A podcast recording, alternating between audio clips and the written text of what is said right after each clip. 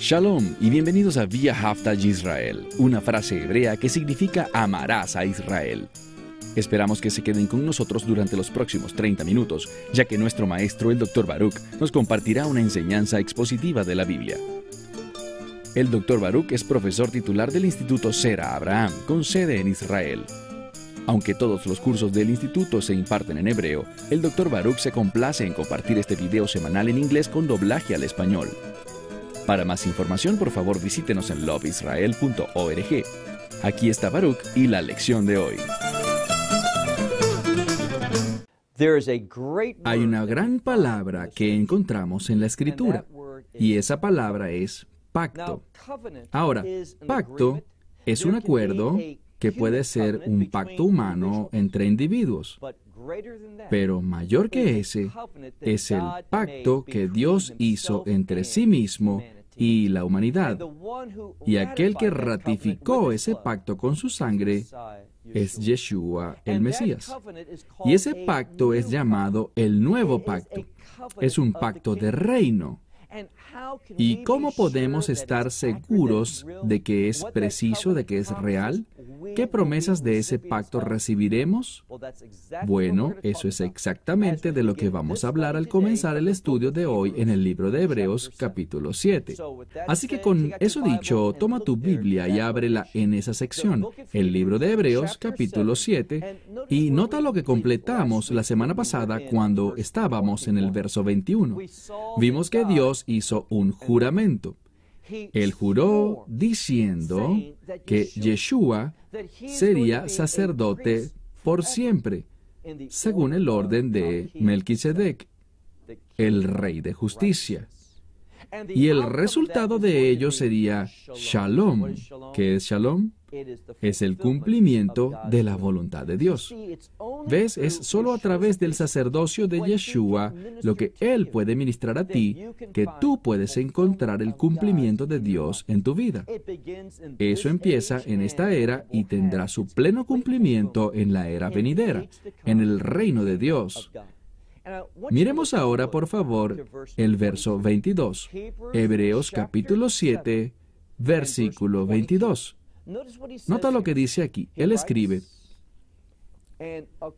y conforme tanto más de un pacto superior Está hablando, como lo vemos en el siguiente capítulo, de un nuevo pacto. Pero la única forma que podemos entender este nuevo pacto es cuando colocamos a su lado el antiguo pacto.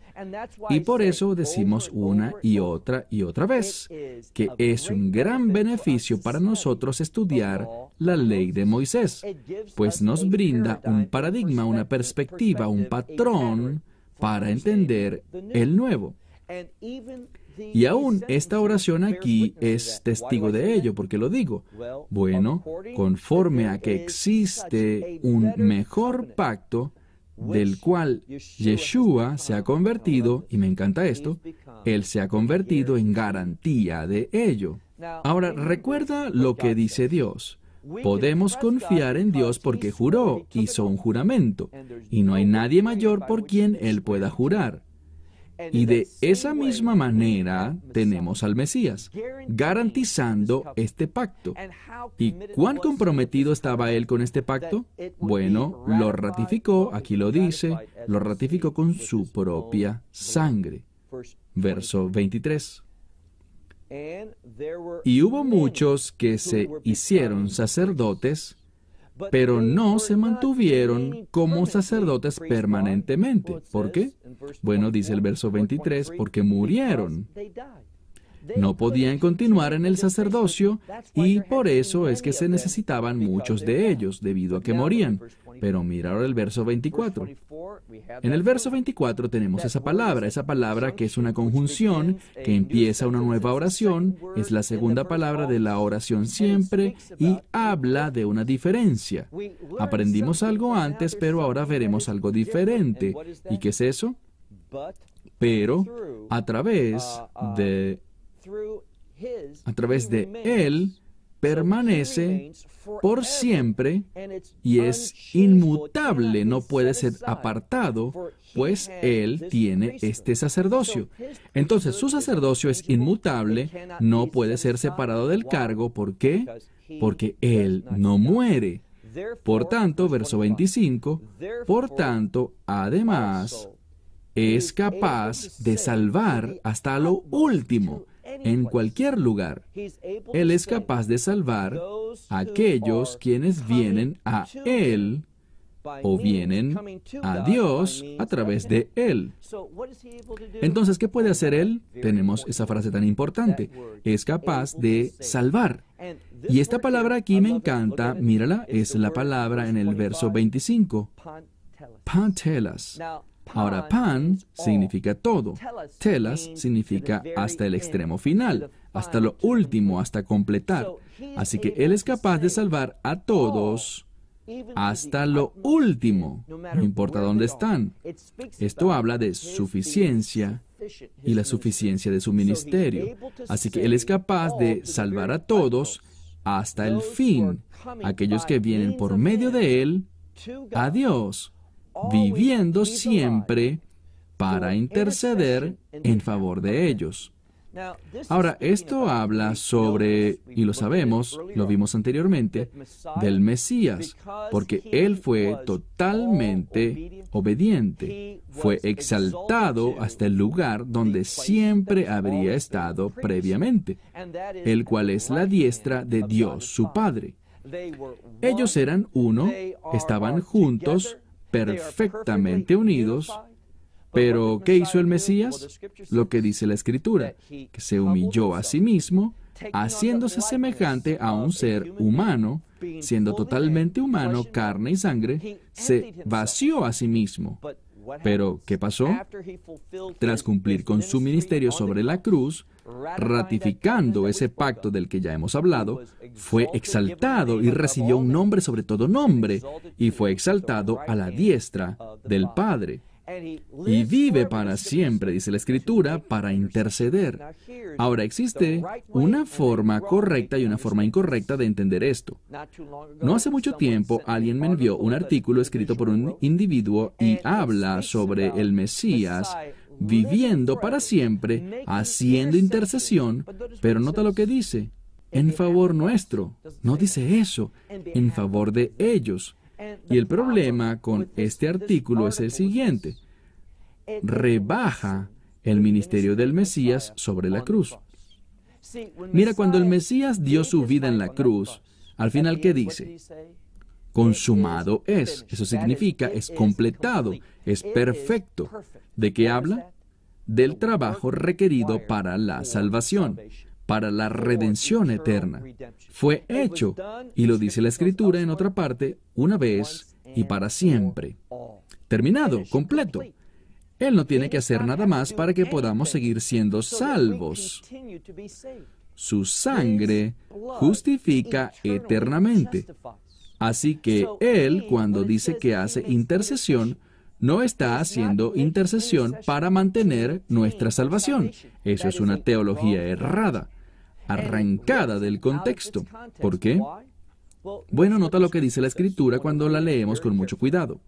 Dice en la escritura, mira el verso 25, por tanto, además, para salvar hasta lo último, significando en todo lugar y a todo el mundo, a quienes de ellos sean capaces de acercarse a Dios por medio de Él. ¿De quién estamos hablando? ¿De los creyentes? No, estamos hablando de aquellos que serán creyentes, quienes vienen a Dios, quienes están volviéndose a Él. ¿Y qué hace Él? Bueno, en este momento Él vive por siempre. Y este término por siempre tiene que ver con una característica del reino. Él estará ahora mismo a la diestra de Dios intercediendo por nosotros? No, intercediendo por aquellos que están volviéndose hacia Dios, viniendo a la salvación. Ahora, ¿intercede también por nosotros? Seguro que sí. Con respecto a nuestras oraciones y súplicas, por ayuda y asistencia, por fuerza, sanidad, liberación, todas esas cosas. Él está a la diestra de Dios, su Padre, abierto a todas esas peticiones que hacemos, es verdad. Pero este no es el contexto de lo que estamos hablando ahora. Estamos hablando de Él intercediendo por quién? El contexto indica que es por aquellos que están viniendo a Dios a través de Él. Él está intercediendo. Sin esa intercesión, ellos no lo lograrían. Depende de Él y por eso Él se lleva toda la gloria, toda la alabanza por ello. Pero si tú crees que Él tiene que continuar intercediendo y sin su intercesión estarías perdido y que nuestra salvación se desgastará, eso es un insulto a Dios. Y yo me opongo de manera vehemente a eso. Bueno, avancemos. Y recuerden, el contexto no está refiriéndose a nosotros, sino a ellos, a quienes están acercándose a Dios en este momento.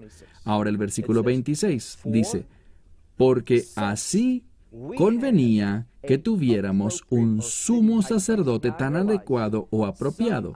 Me di cuenta, y estoy leyendo aquí en el Nuevo Testamento griego, ¿qué versión? El Textus Receptus. Este incluye una palabra que manuscritos posteriores o algunos manuscritos más recientes no tienen. ¿Y cuál es? Bueno, es una palabra aquí que habla de que tenemos un sumo sacerdote apropiado o adecuado, y así lo traduciré. Porque así convenía que tuviéramos un sumo sacerdote tan adecuado o apropiado. ¿Y qué es Él? Él es santo, es incorrupto, es decir, que no hay maldad, no es maligno, es lo que significa literalmente, es sin mancha y está separado de los pecadores. Ahora, ese es un punto vital. Cuando miramos al Mesías, ¿qué aprendemos de Él? Él es perfecto. Hablamos de eso anteriormente. Él nunca pecó. Y debido a eso, por ser santo, Él carece de cualquier cosa corrupta o maligna. Está libre de manchas y separado de los pecadores. ¿Qué significa eso? Él es un candidato apropiado para ser del orden de Melquisedec y compró para nosotros con su propia sangre redención eterna vida eterna, salvación eterna. Quiero enfatizar esa palabra, eterna. Entonces mira ahora el final del verso 26 dice, y Él fue hecho mayor que los cielos. Y eso es una parte importante. Existe este reino celestial donde están los ángeles, esas cuatro criaturas que dicen ante el trono de Dios, Santo, Santo, Santo, y cosas en ese reino, pero ¿Qué dice él? Es mayor, se ha posicionado sobre los cielos. ¿Qué significa eso? Es trascendente. ¿Por qué eso es importante? Porque el escritor de Hebreos quiere enfatizar esa verdad bíblica, que hay una trascendencia que está por encima de los cielos. ¿Quién está sobre los cielos? Solo uno, y ese es Dios, Dios Padre, Dios Espíritu Santo, y en este caso Dios el Hijo, el segundo miembro de la Trinidad. Entonces estamos hablando del Mesías como un ser trascendente, que es un atributo de Dios. Es lo que nos intenta decir, pues está hablando y recalcando la divinidad del Mesías. Así, en este pasaje de la Escritura, ha sido hecho mayor que los cielos. Ahora, eso suena como, bueno, ha sido hecho mayor a los cielos, pero no lo era así anteriormente. No, eso es lo que pasa cuando no prestas atención a la gramática griega. Cuando miramos esta palabra la encontramos en lo perfecto, es decir, en el pasado fue el caso. ¿Por cuánto tiempo? No lo sabemos. Lo que sabemos cuando hablamos en cuanto al Mesías es que era una verdad eterna en el pasado. Pero la naturaleza de esta construcción en el griego, en lo perfecto, significa que algo es verdad en el pasado, en el presente y es verdad en el futuro. Por cuánto tiempo en el futuro no lo sabemos, pero en este caso sí lo sabemos, es verdad eternamente en el futuro. Así que Él siempre fue mayor que los cielos, pero ¿qué está siendo declarado aquí? Bien, Él recibió eso. Un punto, Él lo merecía porque es su naturaleza, es su identidad, es quien Él es. Pero cuando se vació a sí mismo, le dio la espalda a ese privilegio. Nunca dejó de ser Dios. Pero se despojó a sí mismo. Lee Filipenses 2.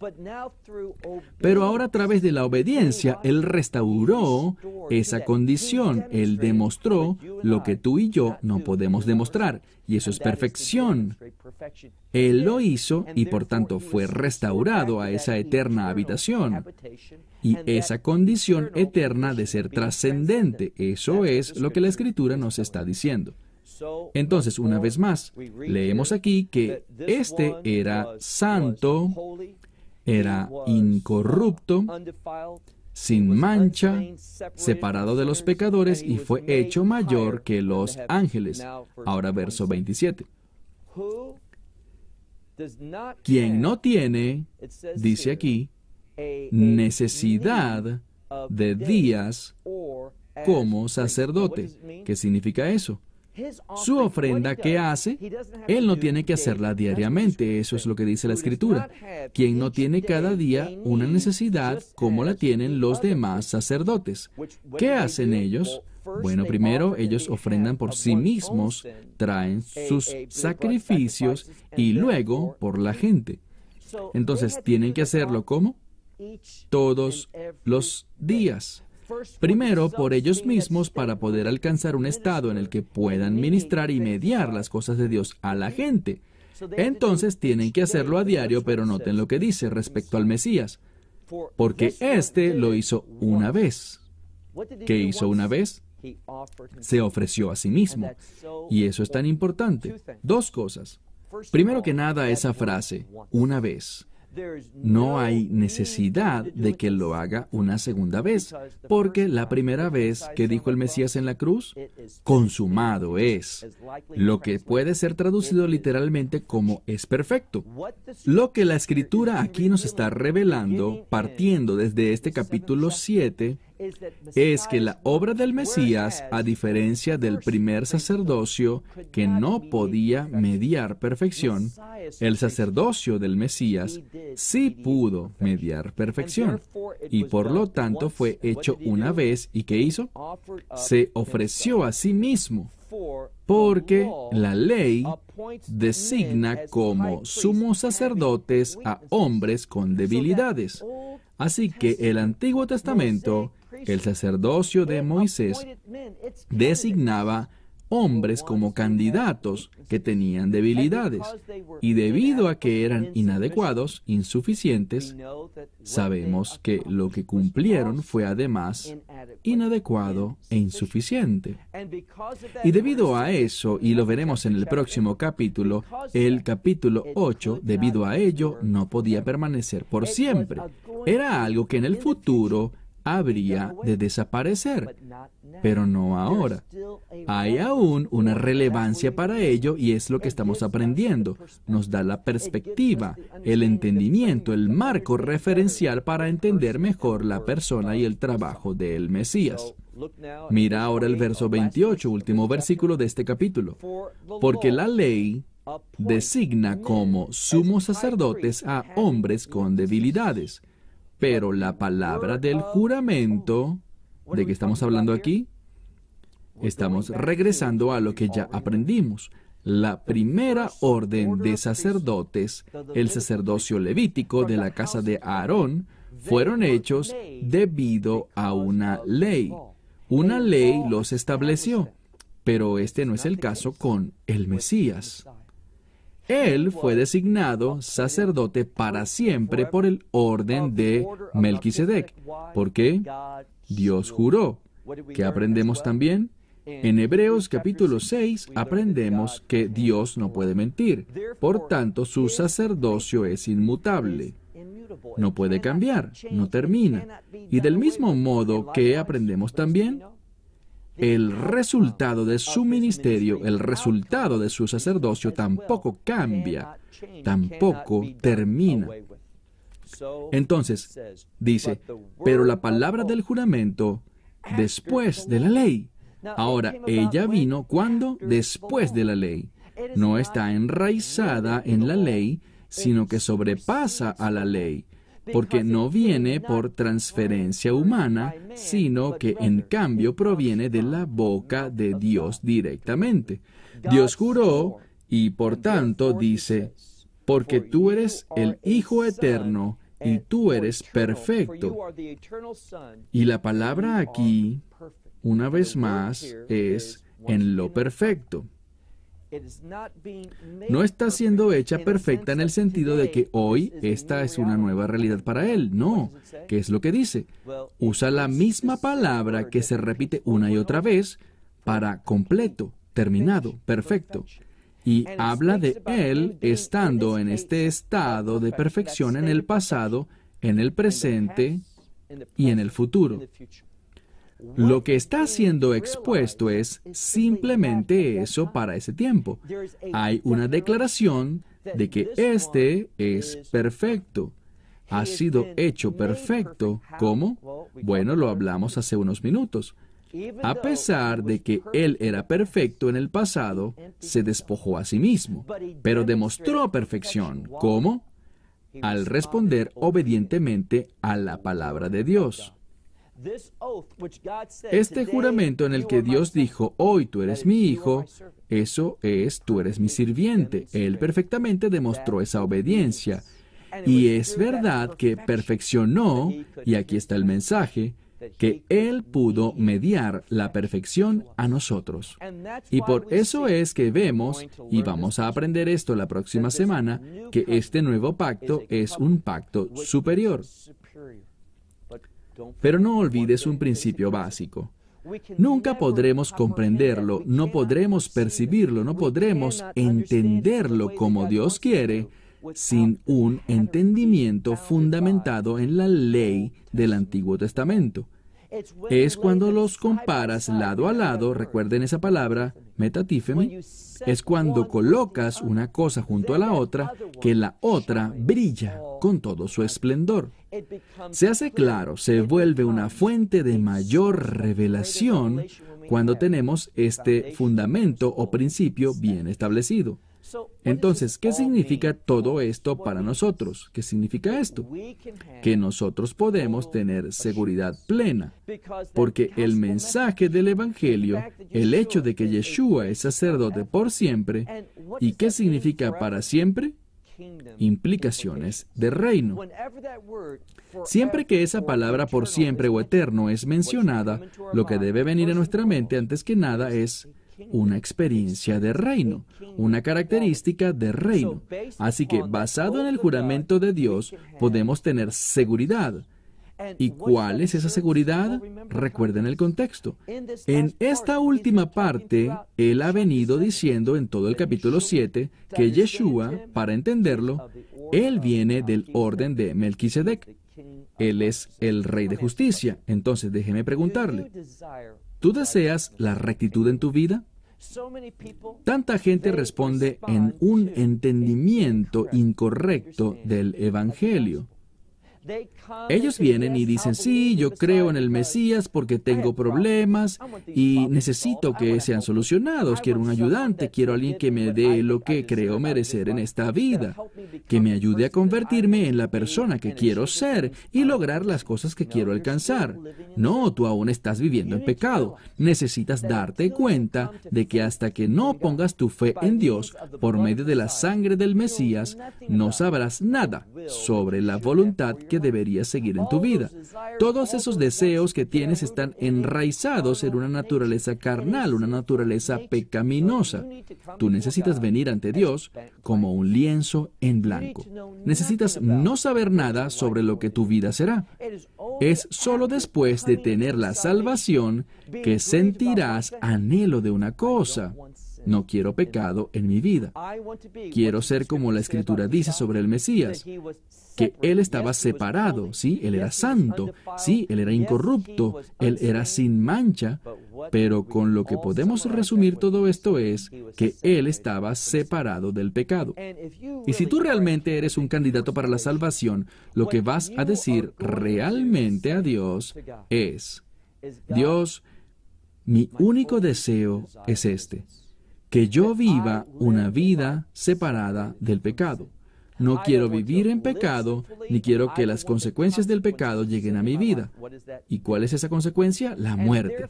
Por tanto, me vuelvo sin ninguna expectativa y solo una cosa, que tú me des misericordia, que yo sea receptor de tu gracia, que yo tenga el perdón de los pecados, de manera que pueda tener comunión contigo, que pueda experimentar tu amor. Eso es lo que quiero. Y sabiendo y estando seguro de esta bendición, solo quiero ahora que mi vida te honre a ti, como tú quieras que mi vida sea. Toma todos esos pensamientos y sueños y deseos y logros y ponlos a un lado. Dios va a darte cosas mejores. Él tiene un mejor plan para tu vida, pero solo empieza cuando vienes a Él vacío.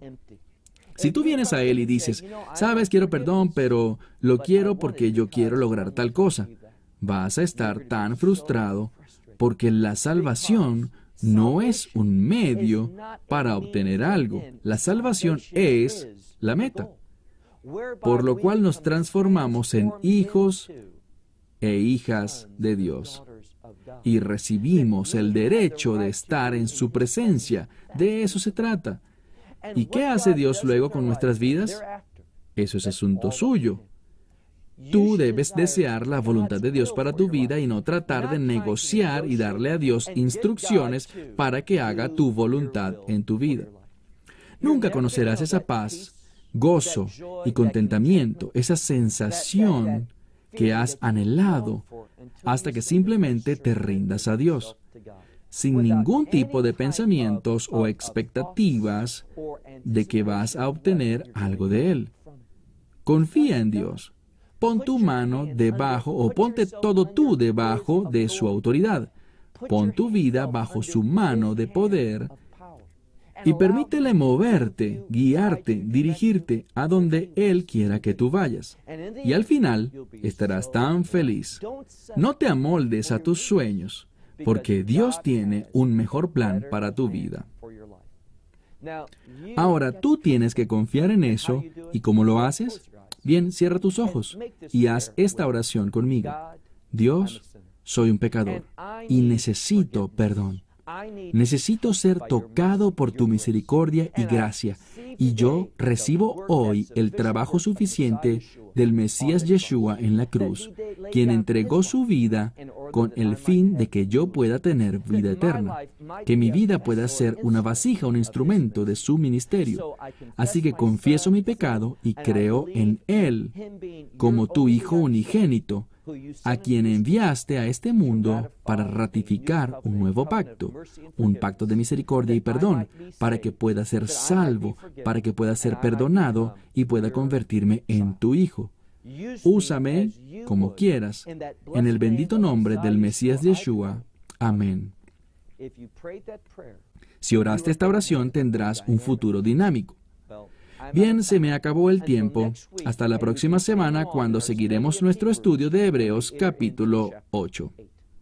Esperamos que te hayas beneficiado del mensaje de hoy y lo compartas con otros. Por favor, haz planes para unirte a nosotros cada semana en este momento y en este canal para otra transmisión de amarasisrael.org. Para obtener más información sobre nosotros, visita nuestra web amarasisrael.org, donde encontrarás muchas otras conferencias de Baruch en forma de video. Puedes descargarlas o verlas en línea. Hasta la próxima semana. Que el Señor te bendiga en Yeshua Hamashiach. Jesús el Mesías mientras caminas con Él. Shalom desde Israel.